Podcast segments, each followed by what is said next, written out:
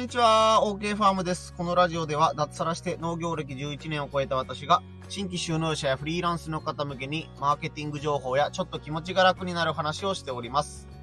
はい、今日はですね、自分の親や師匠が人格者だと、うん、結構大変だよねというお話をしようと思います。え、ー、と、今回の見出し4つつけるとしたらメリット2つ、デメリット2つなんですけども、えー、メリット1つ目がいい情報が回ってきやすい。えー、メリット2つ目が応援してもらいやすい。えデメリットの方が知らないうちにハードルが激上がりしている。二つ目、デメリット二つ目が新しいチャレンジがしにくい場合があるというお話でしていこうと思います。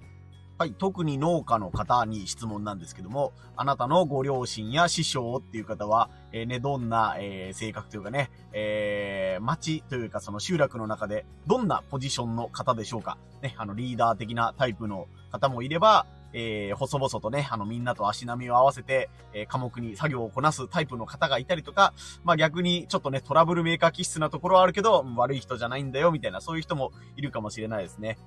で、まあ、あの、自分が、例えば農業、例えば別の自分のね、後を継いで何か事業をするという立場になると、えー、ね、親の方が立派だととか、師匠の方が立派すぎる。まあ人格者。まあちょっと今回人格者とか立派っていう言葉を代表的なもので使わせてもらおうと思うんですけども、まあそういう風に、周りからね、すごいあの、喜ばれる存在というか、俗に言う立派という存在だった方が、えー、楽なのか、かえって、いや、そこまででも、ね、あの、きっちりしてない人の方が楽なのか、みたいな話を、ね、あの、自分の体験談を踏まえて、ちょっとずつしていこうと思います。まずね、メリット、あの、やっぱり親が立派だったり、師匠が立派だったりすると、えー、いい、えー、一番のメリットっていうのは、やはりいい情報が回ってきやすいということですね。あの、まあ、信頼されているということなので、何か困りごとがあったりとか、ね、あの、今後こういうことしようと思うんだけど、どうだろうっていう相談が、えー、あなたの師匠とかね、親御さんの方に回ってくると。となると、えー、これからの、えー、どうですかね、地域内での、えー、先が見通せたりとか、まあ農家で言うとやっぱり農地とかですよね。あ、この〇〇さんが年を取ってきたから、えー、ね、あの、畑を後やる人がいないんだけど、誰かいい人いないねとか、まあ場合によってはね、あの、あんたんとこでやってくれんか、みたいなお話が、えー、回ってきやすいというのが、やっぱり何よりのね、あの、財産というか、その、今までの信頼があってこその相談が回ってくるみたいなのが、一番のメリットというかね、あの、他の方にはできないことができるよというチャンスのきっかけになったりします。やっぱりあのね、土地問題とかね、あの、いらなくなった機械の引き取り先みたいな話になると、あの、新規参入のね、あの、どこの馬の骨かわからんぞみたいなやつのところには、一番最後に情報が回ってくるもんなんですね。なので、あのー、新規参入するのに、えー、なんかお話が来るというところは、やっぱりなんか条件が悪い、日当たりが悪いとか、水はけが悪いとか、車が入れないとか、なんか訳ありの土地がね、余ってて、まああいつやりたいって言ってたから一応声かけとこうか、みたいな、えー、感じで、一番最後に条件の悪いものが来ちゃう、みたいなことがね、新規参入だとあったりするんですけども、その地域の中で信頼されているような人だったら、やっぱり美味しい情報というかね、あの、新鮮な情報が先に回ってきやすいというお話が、まあ、これが一番のメリットかなと思います。まあ、二つ目が、えー、それに伴ってなんですが、えー、あなたの行動もやはり応援してもらいやすいということで、えー、ね、あの、政治家なんかもね、あの、例えがちょっと変かもしれないですけども、やっぱりお父さんとかおじいちゃんにお世話になってるから、まあ子供孫であるあなたを応援してあげますよというね、あの、後ろ盾というね、あまり良くない言葉で使われることもありますが、ね、おじいちゃんおばあちゃんとかお父さんお母さんが、にお世話になったから、えー、孫のあなたも、えー、精一杯応援してあげるよみたいな感じで、えー、気にかけてもらったりとかね、えっ、ー、と、困っていることがあったら率先して助けてくれるというポジションになりやすいというお話ですね。まあ僕もこの恩恵はめちゃくちゃ受けていて、まあ後でデメリットでも話すんですけども、ちょっと怖いなと思うところでもあるんですけども、やっぱりあの自分もね、あのー、今もう95歳になるんですけど、まだじいちゃんが元気にしてまして、僕はね、あの11年前ですかね、じいちゃんが82歳、3歳ぐらいの頃に、えー、まあ脱サラして、まあちょっと農業を教えてくれんか、みたいな感じで、ね、あの、弟子入りというか、まあ、あの、うん、サラリーマンに戻れというか、やめる、や、あの、農家はやめとけみたいな感じで止められて続けてきたっていう経緯があるので、まあ、弟子入りしたという感じではないんですけども、それでもやっぱりじいちゃんと一緒にね、あの、農業をやってきたというのが僕のスタートですね。だから地域の人も、あの後継ぎがもういないと思ってたじいちゃんのところに僕が出入りするようになったので、ああ、よかったね、というふうに言ってもらえたりとか、ね、あのじいちゃんのためにも頑張れよ、みたいな感じで声をかけられることが、まあ、あのね、あの日常的な会話として、えー、行われているみたいな感じなので、やっぱり、あのー、どういうんですかね、あのー、当時20代中盤ぐらいだったんですけども、まあ、若いもんが田舎に来る、帰ってくるから、みたいな雰囲気で、さらにじいちゃんの孫だからという感じですごい可愛がってもらったりとか声をかけてもらったっていうのはあると思います。まあ自分自身も忘れがちというかね、あの気づいていないだけかもしれないんですけども、うーん、自分は地域の人にそんなにお世話になってないよと思っていても、実は知らないところですごいフォローしてくれていたりだとかですね。えー、こちらが活動しやすいように、えー、陰ながら応援してくれている。なんか恩着せがましく、これ、あんたが動きやすいようにこうしとってあげたけね、みたいなことを言われるんじゃなくて、うん、後になって、ああ、あこの何々さんが、えー、こういうところ知らないうちに協力してくれてたんだね、みたいなことがあったりするっていうのも、やっぱり僕の場合は、じいちゃんの恩恵があるというか、まあ、じいちゃんの今までの徳のね、積み重ねみたいな、人徳みたいなところがあって、自分が今助けられているというようなところもあったりしますね。なので僕の身近ではいないんですけども、やっぱり先代、あの自分のお父さんとかおじいちゃんが、ね、場合によってはすごい地域に迷惑をかけたんだけど、ね、あのー、な、何の因果か、えー、やる気のあるとか、あのー、割とまともな、えー、息子さんが帰ってきたみたいな場合は、なんかその、その人は悪いことをしてないのに、あすいません、親父が迷惑をかけてこんなことになってしまってみたいな、枕言葉をね、つけながら、えー、ね、挨拶をするという人も中にはいたりというのを聞いたりすることはあるので、なんと言うんですかね。まあ、田舎ならではの話とか、えー、ね、あの、先祖代々の家業ならではのみたいなお話かもしれないんですけど、うん、親の立ち振る舞いによって、えー、自分の、えー、行動が、えー、後押しされたり、逆に制限を受けたりみたいなこともあったりするのかなというふうに感じています。まあ、メリットでもありデメリットみたいな、え中途半端な紹介になってしまったんですけど、とりあえずこれがメリット二つ目ですね。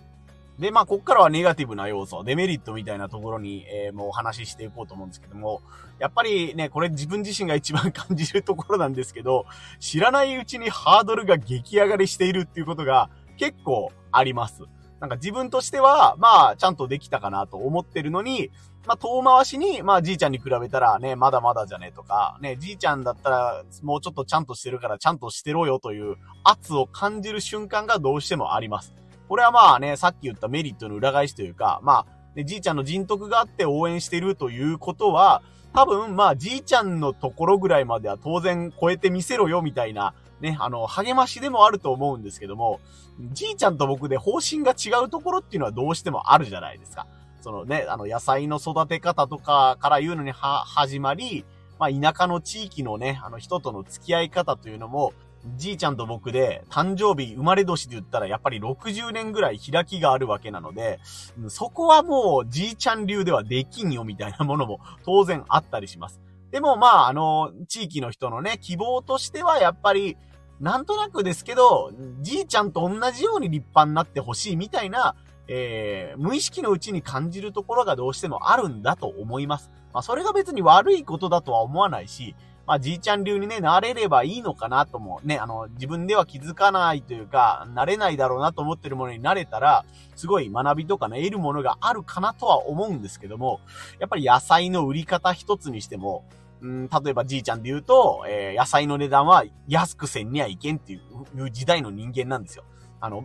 隣の生産者よりも、なるべく10円でも50円でも高く野菜を売りたいと僕は思ってるんですけども、じいちゃんはもうね、あの、食料に困ってた時代の人なので、食料の安定供給のために高くしたらいけんっていう考えで、えー、ね、あの、ずっと思ってる人間なので、お前は値付けがいつも厳しいよの、というかきついよの、みたいな感じのことをまあ最近は言われないんですけどね、あの農業始めたての頃はすごい言われてたのを今でも時々思い出すんですけども、まあ多分地域の人も多分同じようなことをね、思ってらっしゃるんじゃないかなというふうに思います。なのでどうですかね、あの創業社長の方の息子さんで2代目になったとか3代目になったっていう社長も、やっぱり先代が偉大っていうね、あの看板をセットで背負ってるので、すごい辛い思いをしている。辛いというかね、しんどいみたいな、呪縛みたいなものを感じてる方も結構いるんじゃないかなと思います。まあ、これに付随してなんですけども、やっぱりあの、新しいチャレンジが、えー、ね、あのー、僕たちの、あのー、代替わりしたとかの、その下にいる人の思い一つではあるんですけども、新しいチャレンジがしにくいというのはどうしても見えない弊害としてあると思います。ね、これから、あの、今まで全然ね、あの、血縁関係者で農業をしてる人がいなかったのに、自分で思い立って、えー、お金を用意してとか借金をして、えー、新規で農業スタートしますっていう人だったら、本当にまあ、あの、何の作物を育ててもいいし、どこで農業をしてもいいみたいな、本当に縛りがない状態で、えー、スタートすることができると思います。まあ当然ね、あの、農業に限って言えば、あのね、集落の雰囲気とか、ね、あの、どんぐらいルールを守らないといけないのかみたいなのとかの厳しさが違ったりするので、まあ、あの、完全に自由というわけにはいかないと思うんですけども、とはいえ、あの、一番最初の方針みたいなのは自分で決めることができると思います。ただこれがやっぱり世襲制みたいなものとかね、あの自分の親族がやってるね、状態のものに乗っかるというような形をとると、どうしてもやっぱり、あの、今やってることの延長をやっていこうじゃないかみたいな、えー、瞬間が多いんじゃないかなと思います。まあ、僕の場合ラッキーなのはじいちゃんと年が60離れているので、もうはっきり言ってもね、農業始める時から引退モードだったんですよ。まあ自分も年金をもらってるから、ね、あの、そんな稼がなくていいよとか、ね、あの、面積も増やさなくていいし、もう機械も別に今あるものを大事に使えばいいよぐらいのスタンスの人だったので、えー、栽培そのものがね、この作物を絶対やらないといけないとか、今までの付き合いがあるから絶対にここに出荷しないといけないみたいな縛りはほとんどありませんでした。その点はラッキーだったかなと思うんですけども、やっぱりね、あの、町工場みたいなところとか、ね、自分で自営業で何か事業を継承されたという方だと、ね、先代との付き合いがあるので、えー、何が何でもまずはこれをやらないといけないっていう、その自分の見えないノルマみたいなものですよね。あの、去年もやってたから、10年前もやってたから、これを引き続きやっていかないといけないっていう、それはもちろん信頼とかね、そういうのの積み重ねるとのとしては、とても大事なことだと思いますし、えー、なんて言うんですかね。あの、それを伸ばすことによって、えー、自分の未来が開かれるみたいなこともあると思うんですけども、そうじゃなくて、これはもうやめてもいいでしょっていうものも中にはあると思います。ね、あの、お世話になってるのはわかるんだけど、このままだとそれに時間を取られすぎて自分の思っている経営ができないとか、新商品の開発ができないみたいなこともあったりすると思うので、やっぱりここら辺はね、新しいことにチャレンジしにくいという雰囲気ですね。もう、とりあえずあの、ご先祖様関係ねえから、俺はもう一回会社ぶっ壊すつもりでやるぜっていうんだったら、まあ、お話は早いし、まあ、そんなメンタル強い人だったらね、そんなにそういうところデメリットとも感じないかなとも思うんですけども、やっぱりなんとなく、親とも円満にやりたいとか、地域とも円満にやりたいっていうふうに思っていると、そういうところがね、やっぱり、うん、あの、強く出たいんだけど、もう少し親が自分に任せてくれるまで待とうか、みたいな感じで、知らず知らずのうちに待って、えー、今だったら伸びていたアイデアが10年後だったらもう時代遅れのアイデアになっているみたいなこともあるかなと思いますので、デメリットとして挙げさせてもらいました。新しい挑戦がしにくくなるということですね。まあ最後になりますけどね、じいちゃんがさっき言った通り95歳になるんですけども、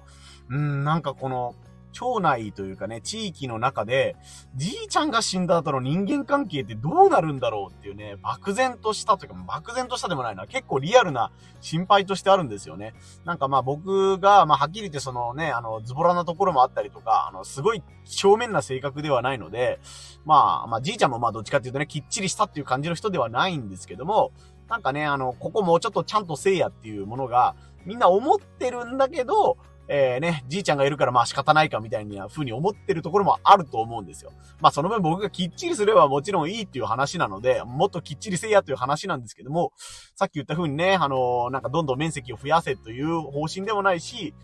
できることなら畑に出る時間をなるべく減らしたいとかいう風に思っている部類の人間なので、ね、あの、作物の単価をドーンと上げて、ね、面積をどんどん狭くしていきたいぐらいで考えてる人間なので、そういったところが今後、やっぱり今はじいちゃんの後ろ盾があるので、えー、すんなり、えー、波風が立っていないところに向けて、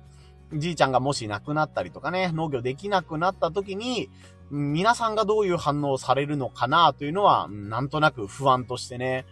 最近特に感じるようになってますね。まあ、いい関係を築いた上でね、地域に、えー、いたいというのはもちろんあるんですけども、その自分のキャパと皆さんの思ってらっしゃる限度みたいなのがね、どれぐらい開きがあるのかというのがちょっと気になっているところですね。